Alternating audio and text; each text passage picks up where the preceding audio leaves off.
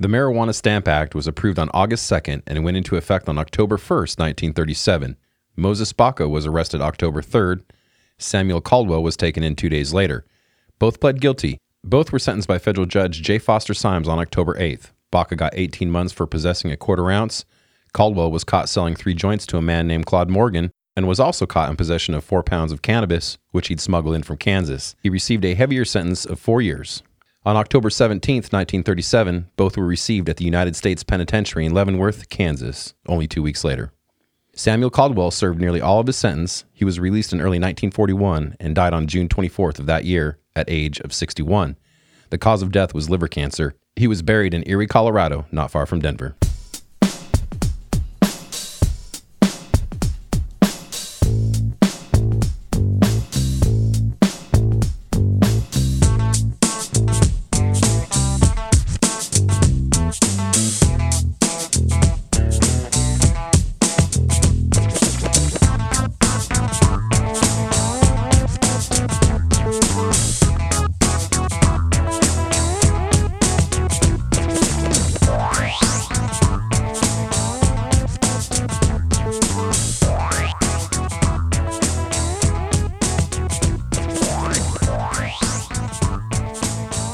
Right, welcome to the Dirt Show. I'm Higher Peaks. And this is Lady Sativa. And real quick, I just want to thank everybody for the last episode, especially. I hope everybody enjoyed it. The Future 4200. We had a lot of good responses from it and a lot of good down or a lot of downloads on it. Yeah, we so did. it looked like everybody enjoyed it, and we hope you did.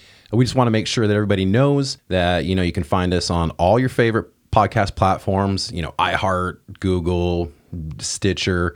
The big one now is we- Pandora. Pandora. Yeah, we just, yeah. yeah. We just got approved for that. Nailed it. Don't forget Spotify too. Spotify is huge. We've been there, but Yes, Spotify, been there. yeah, Spotify is huge there. In fact, you know, we're getting stats now through there, which is Yep. great. YouTube as well. YouTube, I work um, on that all the time. yeah, we and we're developing that in 2020. So between our website and YouTube, that's kind of our focus this year. And on YouTube, you know, we put everything out. Unfortunately, we haven't put it out in a timely manner. Um, we're fairly caught up. You've done really well. You, you're the one handling that, and you do really well. We're going to add to it, though. We're going to add video, as in actually us, and the interview, the the people that we interview. When he lets me do my makeup. He caught me off guard again. Probably won't see the video for this Second one. week in a row. Yeah, well, we'll I'm learning it. my lesson. we'll use it for test footage. I do need practice because I want to make sure everything's tight, but nonetheless, we're going to work towards that on YouTube. Ultimately, though, uh, if people, you know, if you're on Pandora listening to music, they do have podcasts. It took us about a year and multiple applications to get on there. Wasn't it up to four? It was four times. Yeah. And we had to be persistent and we had to show numbers and it, it worked. So thank you to our listeners Hell yeah, you helped boost our numbers. It, was only because of you that we got on there. And so hopefully, if you got Pandora, that's another outlet for you to, to get us on. Mm-hmm. You've also got our website, organrooted541.com. And, uh, you can find us on Instagram, on Facebook. You can find us on Twitter. yep. And Um, we update there. And then we are going to open up Patreon. And that's a big one for us, too. Thing about Patreon, and the reason we haven't opened it is I'm putting up content there. That content has to be unique and special. And, we I- wanted to collect it first. Yeah, I wanted to get something built, just a little bit built, so that you know when you jump in, it's not like, oh, you got one thing, bro. Woohoo! so- welcome. But no worries, we're gonna have that stuff out there for our, our supporters, and Supporters that wanted to spend their hard-earned money on that actually, yes, yes, all one of you. That'll be me. If you see money, it might not be a true listener. It might be ourselves just trying to boost our, get our own funds exactly, make rolling. it look like Make it look like we're doing something. And I'm sure that's going to be patreon.com slash organ rooted, of course. Mm-hmm. So just look out for that. Make it simple. Yeah. so, with that said, and what you heard on the intro, Marijuana Tax Act of 1937. It went into effect on October 1st, 1937. That was really Harry Anslinger that did that. Mm-hmm. I say his name, not that we're going to really talk too much about him, but he was really key, obviously, in not necessarily the war on drugs, but the the kickoff to putting people in prison for drugs, being very very stringent on the laws, essentially building the prison industry, industrial complex that we know today. Mm-hmm. With that, he's the one that really kicked off this whole 37 Tax Act, more into why it was a tax act. This really is the story of two criminals, the two criminals that were first convicted of crimes related to illegal cannabis. Mm-hmm. And Marijuana, as they called it back then. a lot of terms were different. Marijuana was it was marijuana definitely back then, spelt with an H. Like Yeah. my grandmother says it when she asked if I smoked the marijuana. So the two gentlemen, it was Sam Caldwell, which is notorious, a, a well-known name, and Moses Baca. Now, a lot of people think that Sam Caldwell was the original first one. Sam Caldwell has been dubbed as the first pot POW and one of the earliest targets of 1937 Tax Act, prisoner of war of pot. Yes. Either way. But actually, Moses Baca was the, and per, forgive me if I pronounce it wrong, Baca, Baca, uh, Baca, Baca, I'm not sure. Anyway, he Bacara. was. It's Baca. I bet you anything that's why they call that strain the Bacara now is because of Baca. Nailed it. It maybe could be. Um, anyway, he was actually the first, and we'll go into that. Caldwell would be picked up by police at the at a Denver flop house and sent to a federal prison in Leavenworth, Kansas. There, he served four years for an act that had become a federal crime just a few days before his arrest on October 5th, 1937. That was selling selling marijuana. now, like I had said, um, this all happened right bing, bing, bing. So, October 1st, 1937, the Tax Act happens. October 3rd, uh, Moses Baca gets nailed. October 5th, Caldwell goes down, and then within two weeks, they're in prison. Mm-hmm. I mean, boom, boom, boom. That that does not happen these days. They were very strict, and they were making a point. I mean, this shows it right here. And Caldwell was a laborer that was an eighth grade with an eighth grade education. Yeah, he was not necessarily a smart guy. Uh, he was, in the words of one of his prison evaluations, a career criminal. Okay, he had been in trouble for bootlegging. He had been in trouble for making whiskey. He had been in trouble for Mm, That's numerous. some yummy whiskey. well, new. well, this is of course during the time of prohibition for alcohol. Oh, so that was before he went to jail. Oh, good. So it's not prison whiskey or prison alcohol. Even though he probably did that? make that. Yeah, Hooch Hooch, yeah. or pooch. He had seeing also- as they do it in the toilet. Yeah, but he was really getting in trouble for bootlegging and, and making whiskey. Mm-hmm. According to one of his friends, the 57 year old Caldwell had only begun selling marijuana a few months before the new federal law kicked in. So it wasn't like this guy was just slanging dope for all these years. Previous to this, it was legal and there was no. and he was making alcohol, so he was doing another illegal well, thing. the thing that was big is the alcohol. Yeah, because that was bootlegging, which is so he was doing just as bad of things, but he's just like, oh, I'm going to move on from alcohol to the thing that won't hurt you as much. Well, the thing was, is I think that alcohol was just it was the scene because it was available, and then it got li- illegal, and mm-hmm. so criminals were doing it. Which again, we will go back to because this goes back to the taxing in the act here. Yeah. He never smoked weed. Four years earlier, in January 1933, federal agents arrested Caldwell for selling a gallon of contraband whiskey for five bucks. Now, back then, It's a good deal. that well, that I was know. probably worth fifty bucks or more back then.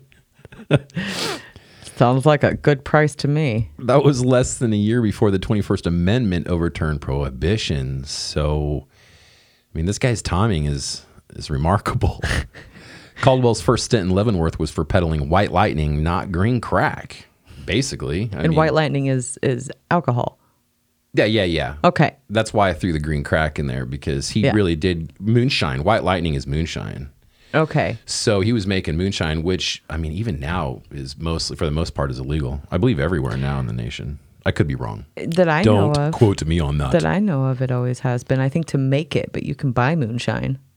It ain't going to be the as close as- moonshine that you make, well, but as close as you can get, sure. Yeah. Now, so that's Caldwell. You know, this guy, like I said, eighth grade education, not very smart, getting busted for alcohol related shit. He's obviously a little criminal gangster, Mm-hmm. dabbling in the crime anyway. But like we said, dude has shitty timing. Now, Moses Baca.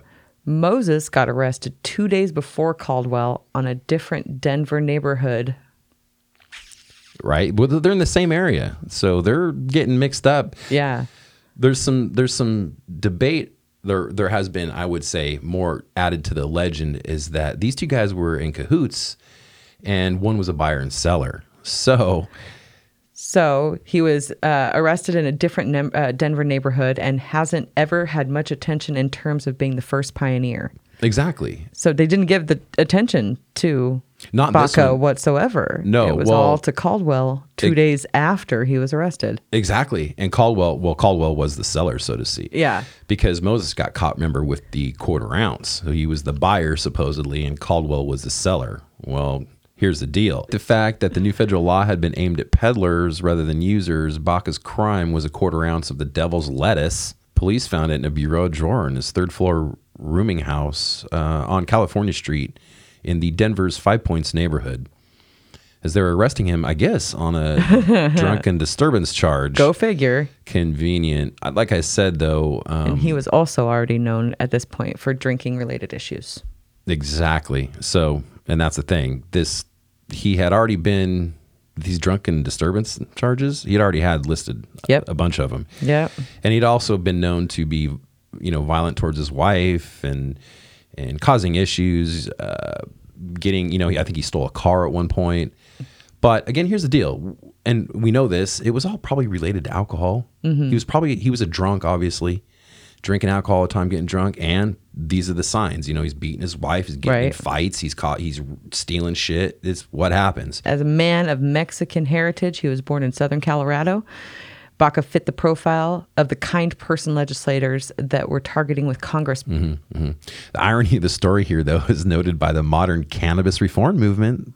Is that these both guys were charged for weed crimes in the same state that would be the first in the union to legalize it. That's funny. Go figure. It's oddly in. Colorado. So 76 years later, right? So today, any adult in Colorado, you know, you can hit your damn dab rig, Anywhere you want to. glob a rosin, Yep. and not really have fear. And now we're to the point of decriminal or de I don't even know what the word is now, but making mushrooms in Denver low level. Yes. And what's really hilarious about all of that is is that they were the pioneers and yet I have heard from people from Colorado that their weed isn't that great. Oh, that they talk about Oregon stuff in Colorado. well, now, and we've heard that from Washington too. We've heard that from Washington. I've heard that from California, Northern California mostly. I know that you can find some good stuff down in Southern. I've heard that. Sure, but even Tim Snail from Wicked said that I have Southern heard- Oregon. I have and he's Southern Cal. Or I have heard Southern. Yes, Yeah. Hey, proud of it. I get it. I but I'm gonna let them say it, not me, because I live here. I'm already right. biased. As I like is. to hear it. Yeah. But Now, keep in mind that these two guys, uh, they had been labeled, like I said earlier, about being a buyer and seller. So they were seemed because of the same town too. They seemed to be connected. so how did they get caught exactly two days apart? Well, so let's get into that. So actually, Caldwell had sold weed to a guy named Claude Morgan, and as much research has been done that that I could even find, there's nothing on this Claude Morgan, but it sure was not Moses. Well, what the hell happened to him? The facts seem mixed. Uh, the s- historians relying on a couple inaccurate newspaper stories. Those reports had Caldwell selling three joints to Baca. They botched the dates and the sequence of the arrests. They even got Caldwell's age wrong. Uh, they put 57, not 58. And Baca's age wrong, 23, not 26. Right. They frequently gave Caldwell first billing in the historic arrest sweepstakes, and they reprinted unquestioned assertions from law enforcement about the devil weed, as they put it back then. As the marijuana propaganda campaigns raged over the decades, Caldwell and Baca's unfortunate circumstances were teed up as a cannon fodder. Quotes were fabricated, conspiracy theories launched. Of course, there's always conspiracy theories behind stuff. When medical marijuana was approved by voters in Colorado in November 2000, Denver Post and Rocky Mountain News reporters searched the paper's morgues to unearth tales of 1937 style justice. This is where the fallacies were repeated, and they were so bad that they were like worse than urban myths, right? They, Yeah. They just became fact in in this story. Yeah. As does happen with things, right? I mean, legends become facts in certain cases. Yeah. We see that with certain books. Exactly. Uh, but they, you know, what their research, what they had was based on these articles and stuff like that. We talk about this actual stamp tax act that was this supposed solution, solution to a problem. The 30, 1937 Marijuana Stamp Tax Act was a solution In search of a problem. Right. Uh, Anslinger not only was the government's like he was his their bulldog, but he really had good timing in the sense and the and the knowledge to manipulate really well. Um, the repeal of alcohol prohibition in 33 led to an urgent search for new moral ground, right? Because alcohol, the prohibition didn't work. It's legal. Now they got to hit some these other groups. It was really a minority thing. They have to hit these other groups hard. In a New York Times, in the New York Times on September 16th, 1934, a headline warned, "Use of marijuana spreading in West. Children said to buy it." Saying, although as appalling as its effects on the human mind and body as narcotics, the use of marijuana appears to be proceeding unchecked in Colorado and other western states with a large Spanish American population. The drug is particularly popular with Latin Americans and its use is spreading to all classes. That's quoted. So you can see back then, uh, it, this is New York Times, how they looked at it. It was a minority tool uh, and people fell for it. Uh, most historians agree that racism factored heavily, obviously, into the drug laws. A Yale historian, David Musto, put it this way quote, the anti-marijuana law of 37 was largely the federal government's response to political pressure from enforcement agencies and other alarmed groups who feared the use and spread of marijuana by Mexicans. In the early 1970s, President Richard Nixon used drug laws to target his political enemies. So that's where Anslinger got a good partner, Nixon. Fucking uh, Nixon. These guys really made a great team. War on drugs. Now, this leads us to this the famous quote that really solidifies everything that's been, you know, done with the 37 Tax Act. We all know that the interview with Nixon advisor John Ehrlichman um, and author Dan Baum quoted the Watergate cons- conspirator and convicted felon. This is the famous quote we all know. It says, You want to know what the war on drugs was really all about? Ehrlichman asked. The Nixon campaign in 68 and the Nixon White House after that had two enemies the anti war left and black people. You understand what I'm saying? We knew we couldn't make it legal to, illegal to be either against the war or black, but by getting the public to associate the hippies with marijuana and blacks with heroin and then criminalizing both heavily, we could disrupt those communities. We could arrest their leaders, raid their homes, break up their meetings, and vilify them night after night on the evening news. Did we know we were lying about the drugs? Of course we did. I think I've heard that quote a few times in the past. Have you ever heard it? Uh, a long time ago, yeah. it's just full admission that basically it was all a tool. Uh, Anslinger's anti-drug cronies also needed a big lie, since they were having a hard time getting Congress to outlaw a weed that Anslinger himself acknowledged grew wild with great abandon, as he put it. The legislation focused on the sale of weed, craftily using the same catch 22 logic of a prohibition era gun control law. This is kind of why they have the ATF, basically, why they have the ATF. Now, I was just talking to someone about this at the studio the other day. ATF, think about this alcohol, tobacco, and firearms. Why the hell would you have a government, law enforcement, government agency that concerns itself with alcohol, tobacco, and firearms? How is that all related? Mm-hmm. Well, it's all about taxes.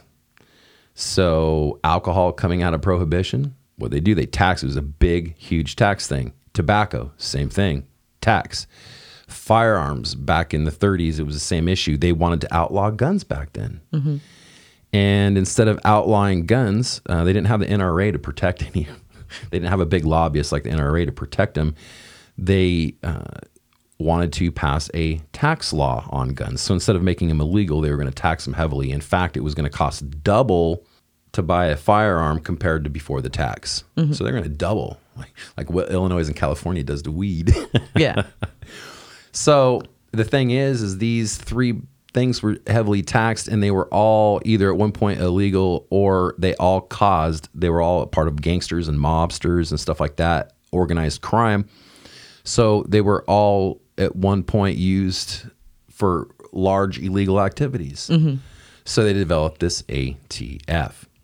Well, that's how they incorporated marijuana to be illegal. They made it a tax, tax law. And when Anslinger got this passed, it was a law that you really couldn't. Let me give an example. So, to put it back in context, the violence ridden heir of Al Capone had given birth to a federal law to curb the unlawful sale of Tommy guns. Long before the NRA would have made this impossible, like I had said, the National Firearms Act of 34 declared that anybody who sold a machine gun had to have a stamp printed by the federal government sanctioning that sale. Then the government failed to print the stamp. See how that works? Mm-hmm. So you have to buy the stamp, but you can't because government won't do it for you.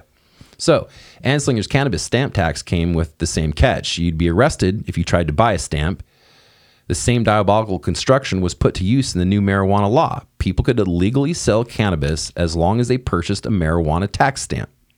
There were only two catches. First, you had to show up with your cannabis in order to purchase the stamp, which would then, of course, trigger an arrest on illegal possession. Second, nobody really knew if the stamps existed or where you could buy them, right? This unconstitutional logic finally caught up with the feds in 1969 when Jug well, sorry, when drug guru Timothy Leary, we all know him, he basically successfully challenged the law in a landmark case that unanimously overturned it. The vacuum created by Leary's case led to the creation, literally, of the Controlled Substance Act of 1970, which was the war on drugs mm-hmm. and what Reagan and Clinton and everybody backed all through the 70s and 80s. The 1937 Marijuana Stamp, Stamp Act passed Congress in early August, but didn't take effect until October. The question became how and where the feds would enforce it. One clue comes from an article that was found in the Denver Post. It was dated August 8, 1937, with the headline U.S. Narcotics Bureau Plans Marijuana War. Drive in Western states planned. Funny enough, the Narcotics Bureau is now the DEA. As the biggest Western city for almost 700 miles in any direction, of course, Denver was the ideal choice. That's where Moses Baca and this strange Mr. X come into play. It's unclear why Moses Baca was the first one targeted, but it makes sense that he might have been one of the usual suspects rounded up by Denver police. Baca was no stranger to the cops. Just going back to the fact that he'd always been in trouble for some alcohol bullshit. Thanks to freedom of information, we have access to Baca's FBI files, which act as a bracing illustration of the prevailing 1937 attitudes towards wetbacks. The derogatory term coined in 1929 referred to Mexicans who swam or waded across, is it the Rio Grande or the Rio Grande? It's the Rio Grande whatever. Well, I, I, guess maybe it is if you're Spanish. Is it Rio Grande? I don't know. That's a good question. It comes to the United States. Baca is listed as five seven and a half and 130 pounds when he first when he is first arrested at age 16. Yeah, I mean that's understandable. That's understandable. Yeah, sure. That's pretty decent 16. for his age. Mm-hmm. With a swarthy complexion, dark maroon eyes, and black and curly hair. At 17, he was arrested for being part of a trio that stole three suits from a tailor's shop while drunk. Of course, he was drunk. Yeah, that's it. When Baca was sentenced for a burglary conviction in 1934 at the age of 20, the police report states that he had been working as a bellhop. In subsequent years, he was arrested for vagrancy, which was dismissed, burglary, and larceny. The rap sheet goes on wanted for assault and, and robbery, then no longer wanted. Yeah, then more vagrancy. Then more vagrancy. And of course, multiple arrests for and multiple drunk and disorderly. All right back to alcohol. His race was often listed as Mexican. Interesting enough. Um, but we'll get more to that actually. According to Denver police records, Baca was arrested at 3:15 a.m. on Sunday, October 3rd, 1937. Police wrote, "This man came home drunk and beat his wife." Alcohol. During that early Sunday morning premises search, the cops turned up the quarter ounce of cannabis. Anslinger would later concoct a story that Baca had been involved in gunplay, which doesn't show up in any of the police reports. Nor does any record confirm a story floated by the Denver Post that Baca blamed his violence on marijuana. Quote, under its influence, Baca said, he became a wild beast and two weeks ago tried to murder his wife, the mother of his three children. Now, in a Pikes Peak Hemp Coalition newsletter, a 1996 piece about a man in his mid 70s who had been busted for pot in Denver in the late 1930s. This man, identified as Mr. X, confirms that police were clearly targeting people like Baca. The police warned Mr. X Don't hang out with Mexicans. Tracking down Gregory Dower, author of the Hemp Coalition piece, revealed Mr. X's identity an Alexander Rahutis. He died in 2002. Dower offered notes from this particular interview. In the notes, Rahutis said that he knew both Baca and Caldwell. Rahutis had business dealings with Caldwell, who was an unemployed laborer from Indiana with a record for writing bad checks and bootlegging. At the time of his arrest, Caldwell was staying at Denver's Lothrop Hotel, a transient flophouse. According to Rahutis, Caldwell never smoked marijuana himself and hadn't sold Baca a quote goddamn thing. As for Baca, Rahutis recalled he was known to use cocaine and drink Sterno. Fuck.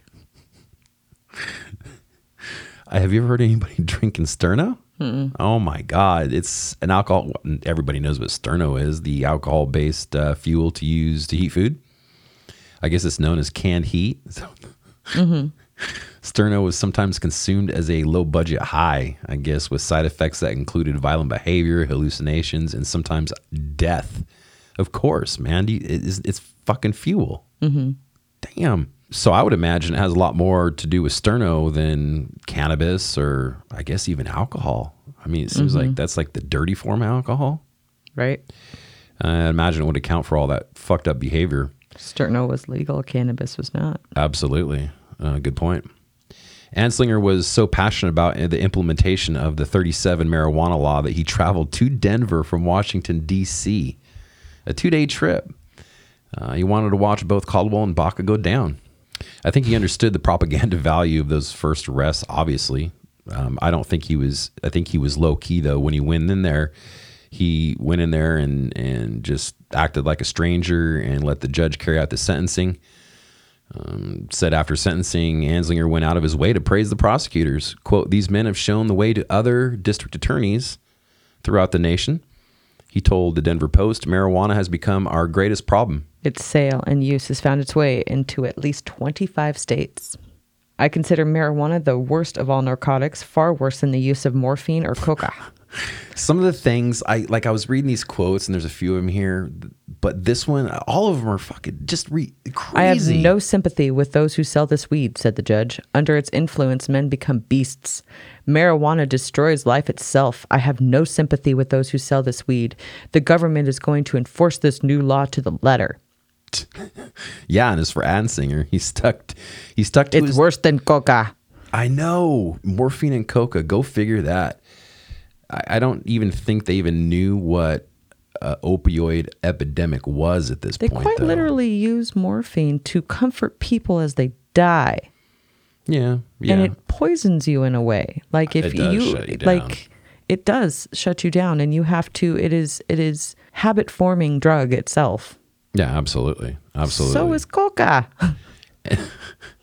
and he he just I don't know. Um, let me. There was an article. Let me read this real quick. There is actually a article that um, was published in the Minneapolis Journal. It was Sunday, October seventeenth, nineteen thirty-seven, out of Minneapolis, Minnesota, in the Minneapolis Journal, and it was a really good example of the viewpoint of the times, what they were doing with this new law, how they were doing it, and also the strong viewpoint. Um, and I'll only just read a couple little segments. It says it's titled Finish War Ordered on Marijuana. U.S. narcotics chief warns of perils to school children. Now, pardon me for breaking this up, but it's it's really hard to read this article print. It's an old, old article. Declaring marijuana has turned children into, quote, murderous criminals, H.J. Anslinger said. Anslinger, a federal commissioner of narcotics, pledged in Washington late last night that his bureau would war to finish to suppress the traffic in marijuana along with other illicit drugs. The commissioner leveled all the guns of his department in a nationwide assault against narcotic peddlers, including those whom authorities hold responsible for spreading use of marijuana among thousands of school aged children. The 20 year veteran of government service, head of the Narcotics Bureau since 1930, asserted one of marijuana's principal dangers is that the smokers lose all sense of balance or conception while they are under the influence of this devastating plant. Dreadful crimes have been committed and young children turned into dangerous, even murderous criminals, he said. Maniacal and homicidal fury is common effect, although certain races and types react differently. Maniacal. One of the major obstacles in the fight to destroy marijuana as a narcotic, authorities confided, is the fact that parents are unable to believe the weed is so commonly used. It was in Denver, authorities said, where investigation early last week disclosed a ring of marijuana peddlers who recruited users of the mind weakening and violence breeding narcotic from the high schools and junior high schools of the city. Two men and two women were arrested in the roundup, one of them confessing that he employed three to five persons to circle high and junior high schools. These peddlers, the prisoners confessed, first gave away marijuana cigarettes as samples, then they told the boys and girls where they could buy more.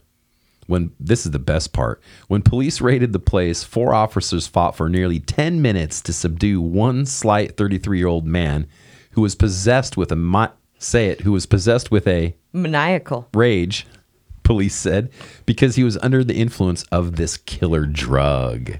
Ooh, he Dun was, dun dun. he was kicking ass because he's on some weed. When police were there, four boys from 17 to 19 years old came to the house and tried to buy marijuana. They disclosed to many high school acquaintances were users of the weed. Anslinger, key man in this drive. Facts were turned over to federal attorneys for presentation to the federal grand jury. Meanwhile, from Washington, Uncle Sam's forces are being directed to the greatest anti marijuana drive the nation has ever known. Anslinger is the key man. He and his men are inspired by this belief, voiced by Anslinger. Quote, there is more human misery caused by dope than anything else in the world. Beg to differ. That that was the feeling and that that's what it was back then. As for Anslinger, he stuck to his job until 1962 when he retired at age 70.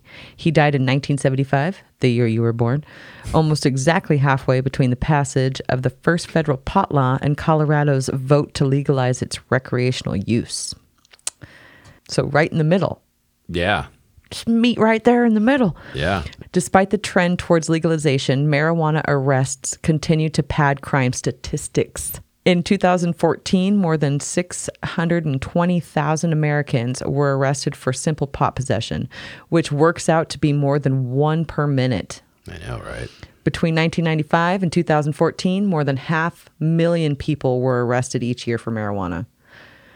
Mostly for possession, a number that's understated since not all states reported all their stats to the FBI. The casualty count that began with Baca and Caldwell continues with collateral damage inflicted on people who remain haunted by felony convictions every time they look for work. Well, and you even have a little kind of thing with that. Fortunately enough, you can work in cannabis and it doesn't hurt you at this moment, but It was affecting my last job, though. it did affect your last job. It actually affected to the point of you It was either have I- much of an option. I either had to quit. By the way, I was in medical before. I was, yeah, I was just a caregiver, but I was still, I passed out medications. I did all that and I was doing it for 10 years. So it's not like, it's not like I got my charge before I started doing this.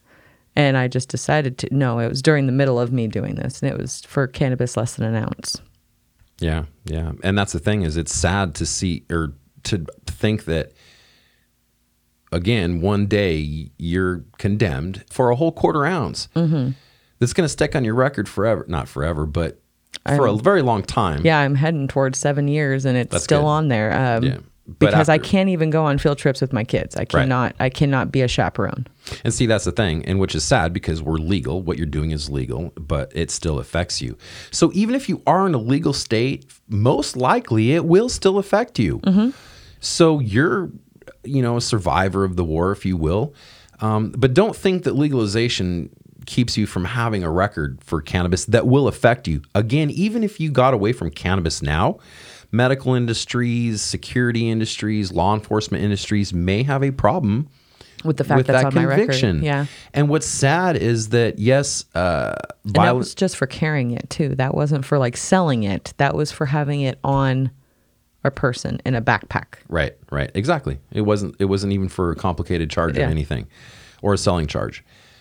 Just keep in mind that the collateral damage is still happening. People are still getting in trouble across the states and across the world. I mean, we even see it with uh, Ohio. Wasn't it Ohio? They said that they're going to be camping out next to Oh no, Illinois it is- was uh it was Iowa. Iowa.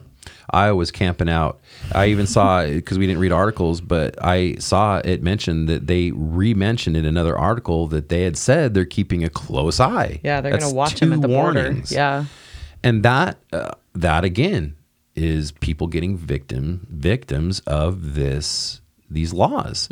So I think that was the point is that we're still being victims, we're still being victimized. And even if you're in a legal state, people still are victims. People are still have records. And even though there's talk and some, you know, expungements, I don't really see it much. And, And, there still is people in jail for drug charges, for for cannabis charges. yeah, yeah. And like I, I had said before, you're going to have trouble if you to left this industry. You'd have trouble in certain other industries for the forever. So it's always going to haunt you, whether it's legal or not. I honestly doubt that if I wouldn't have been such good friends with the boss of my last job and they knew that it was not contradicting with my job, that I probably would not have still had it for as long as I had. Yeah. Like I was to the point that I had to pay to get it expunged off my record somehow, or I was going to have to quit my job because the fact that um, the state was not going to approve me to work there anymore. So, um, for the people that have convictions and stuff on this natural plant, you know, um, you guys are the the war victims. But we keep the fight up, and we're just going to keep moving forward. I'm going to end with this. Uh, John Kerry, you know, he kind of said it best. He had told a congressional committee in 1971. He was talking about the pointlessness of the Vietnam War. He said, "The last soldier to die has come to represent the futility of war itself." quote how do you ask a man he said to be the last man to die for a mistake